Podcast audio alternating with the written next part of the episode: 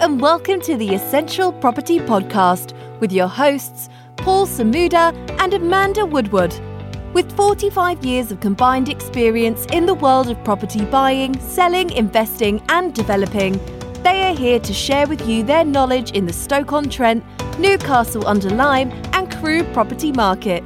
Let's get started.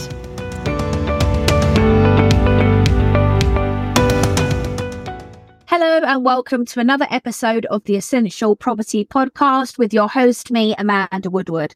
And today we are taking a deep dive, short episode on safety certificates for HMOs. Now, whilst you're thinking, Amanda, this is hardly those riveting of subjects, yes, I understand, but it is one of the most important subjects.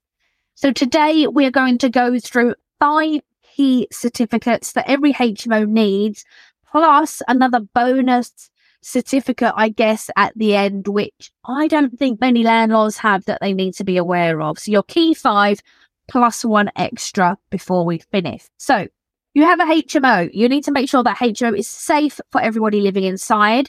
You need to make sure that it complies with the local authorities' HMO regulations. And that's whether it is licensed or not. That's where most landlords slip up. They think, oh, I don't have a licensed HMO do I really need to do these things? The answer is yes, you do. Okay, if you speak to the local authority, they will want your non licensed HMO running at the same regulations as your licensed HMO. In our eyes, now there isn't really any different. One needs a license, one doesn't. Both have the same fire and safety regulation. So, number one, we all need a gas certificate. You should know that if you're listening to this episode. On over 100 properties of ours, we only have two properties that are electric only. All the rest have gas, and every year they need to have their gas safety certificate completed. Please do not get this confused with a service. A service on your boiler is different, it's extra, and it's not compulsory. Your gas safety certificate is compulsory. Your service is needed to validate your boiler's warranty, and we would recommend that you do that every year also. Second thing, electrical installation certificate or your five yearly electrical safety certificate. So every five years, we have to ensure that the electrics are safe and they are up to current regulation. If you've just done an installation, you would receive your installation certificate and that's valid for five years. If you're past the five year period, then you need to redo that effectively to make sure that the electrics are still safe. Any changes that need to be done, your electrician can do and then issue you with a new certificate. Okay. So number one, gas, number two, electrics. And that's the, you know, the safety certificates that every property in the UK needs, never mind if it's a HMO.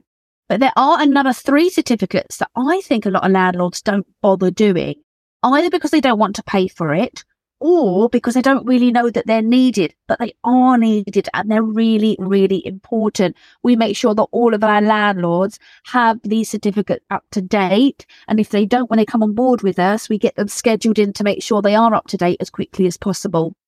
So the third one is your fire alarm system or your smoke alarm system.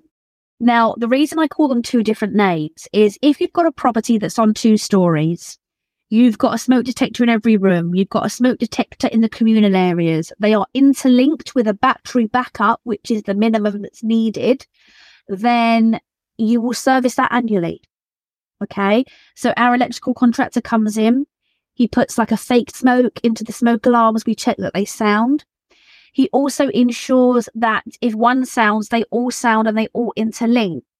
And Lee, who does a lot of our servicing, says one of the biggest faults that he finds on our servicing is that each smoke detector is working, but they're not always interlinked. And you can imagine a fire in room five needs to alert the guests in room one that there's a fire. And if they don't, room one might not hear the smoke alarm in room five. So we have to make sure that they're interlinked. So he's testing that they work. He's testing that they're interlinking. He's testing that the smoke heads are actually still in date because they do have an expiry date. Some will last five years. The new lithium battery smoke alarms will last for 10 years, but at some point they would need to be changed also. So he's also checking that. He's checking that they're connected correctly, there isn't any loose wires, etc., etc. So every year we have the comfort to know that Lee has checked all the smoke alarms, they're all interlinked, they're all working. He issues an annual service certificate for that, meeting the British standard. And then throughout the year, as managing agents, we're then testing the smoke alarms by doing the push button test on a monthly basis. And we're testing a different one each time just to make sure that they generally work. But what we're not doing is changing batteries and checking wiring and checking interlinking because whilst we are competent, we are not qualified to confirm if that's the case. So your third certificate is your smoke alarm certificate. If you have what I call a fire alarm system, your property is on three stories or more. It's a large building. You have a panel based fire alarm system where you have heads in the room and you have the control panel on the ground floor by the front door.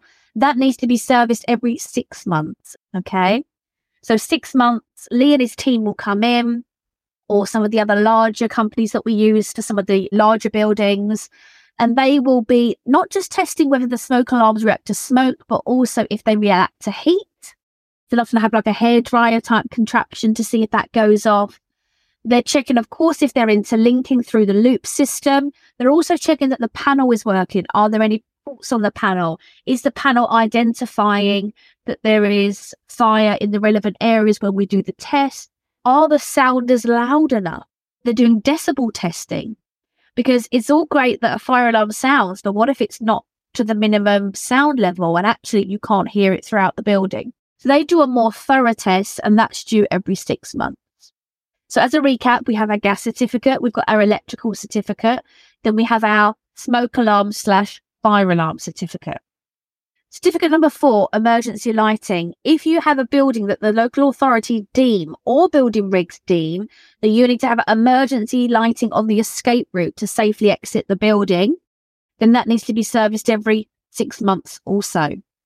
So an emergency lighting test takes place whereby the electrician will ensure that the emergency lighting, once activates, remains on for three hours. Now, I don't know about you, but if I'm in a property and the fire alarm sounds, I will be exiting that building very quickly, more likely three seconds or three minutes, but certainly not three hours. But the emergency lighting does need to stand for three hours for it to be valid for a certificate. If it doesn't, then the lights will need changing and a new certificate being issued. And that's done every six months. Okay, so that's certificate number four. Certificate number five is your portable appliance testing. So if you have any appliance that is deemed portable, and that means it operates on a plug rather than on something that is hardwired. So a hob is not portable, an oven isn't portable, but a microwave is, a kettle is, a fridge freezer and a washing machine are. So we do hear of house fires originating from fridges that kind of blow up or spark. I think the gases inside. Portable appliances are, are high risk, so they have to be tested, and that test takes place annually as well. This gives us a good opportunity to go through the entire property into all the rooms. If there's a lamp next to the bed, that needs testing as an example. So when we have a look at that, if you look at Magpie View as a landlord, you know every year that your boiler is safe you know, every five years that your electrics are safe. Between every six months to a year, you know that your smoke alarms are working, your emergency lighting is working, all of your appliances are safe. That's a great place to be as a landlord, knowing that you're providing good, safe, quality properties for your tenants to sleep in. And sleep and accommodation is the most high risk type of accommodation. Because when you're doing a fire risk assessment, if you're fire risk assessing a shop, for example, even if you're fire risk assessing a food location, a restaurant, as an example, a takeaway shop, sleeping accommodation is still deemed the highest risk accommodation because you need to alert people to exit a building whilst they are sleeping.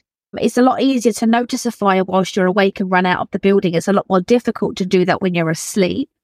So it is high risk. So certificate number six, or my bonus certificate, I guess, is a fire risk assessment. Now, we've been starting to talk to our landlords about fire risk assessments more and more over the last couple of years. And I'll be honest with you, we got asked for a fire risk assessment for a building about five or six years ago. It was a licensed HMO. And I said, come on, do we really need a fire risk assessment? And I was contacting different companies and they were charging upwards of £500 to provide it. We needed to, to provide it to a care company at the time who was taking over our building.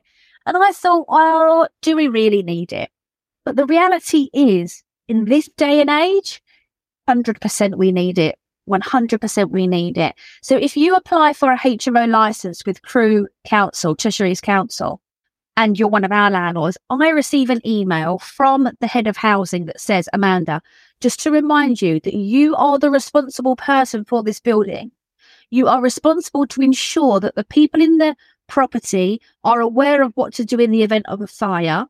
And you are responsible for maintaining a fire safety plan for that building via a fire risk assessment. Okay. Stoke-on-Trent is exactly the same. We have to have this documentation on file to say that a competent person, a qualified company has been to the property and assessed all the risks of that building, have summarized those risks, have shared them with us so we can then monitor and maintain the safety of that building. Okay. And only a competent or qualified person can analyze what those risks are. So, for example, to have somebody in a building who is disabled, that needs to be on the fire risk assessment. To have somebody in the building that doesn't speak English needs to be on the fire risk assessment. If you have a property that has a bathroom at the back of a kitchen, that needs to be on the fire risk assessment. We need to establish all the different risks that are associated with that property. And then how do we then monitor those risks and how do we check back in to make sure that we're ensuring that building is safe? Having lots of shoes on the landing of a property is a risk. It's a risk of people running out of that building in the event of a fire, tripping over the shoes and falling down the stairs, as an example. So, certificate number six. Now, this is something that we don't have across all of our properties. We just don't. You know, it, it's something that's relatively new in terms of rolling it out on smaller buildings. So, we're starting to do that. We've done a whole bunch of them already. And we're starting to contact our landlords to say, yes, I know it's another cost. And I know we're trying to, you know, focus on our cash flow, but we have to focus on the safety of the tenants. We've got to make sure that we comply with regulations. So if you have a fire in that property, whether it was started accidentally or whether it was something that was started by sort of misuse by a tenant. As soon as a landlord is involved in that property, the fire service are saying, okay, where's your certificates? Show me your gas cert, show me your electrical cert. Have you pat tested your appliances? Is it in date? When did you last test your smoke alarms? Why isn't the emergency lighting working? When did you last test your emergency lighting? And who is responsible for this building? And is there a fire risk assessment in place? They're going to be asking questions and pointing fingers. So, not to scare you, but just to inform you, which I think is the best place to be. They are the six things that we need to have in place from a safety standpoint to operate a HMO. If you're listening to this and thinking, oh my goodness, I didn't know about that, I haven't got some of these things in place, well, don't panic. Just contact your agent or contact your local contractors and arrange to book them in they're fairly low cost. Okay. A fire risk assessment, sub £500, your gas safety certificate, £100, your smoke alarm testing, sub £250. So, yes, they do all add up, but across the year, to ensure that your property is safe and compliant, they are fairly low cost. And you should be reaching out to us, as I say, either your agent or your contractors to get them in place ASAP. You then need to present them on the notice board. Your tenants need to be aware that you have these certificates, so the notice board needs to be up to date with that information. And you can sleep at night. And I think that's the most important thing. Okay. We love the fact that we own property and that we have tenants in there that are paying our mortgages, that are generating cash flow for us on a monthly basis. The minimum that we can do is ensure that when they're sleeping inside our properties, they are comfortable, they're safe.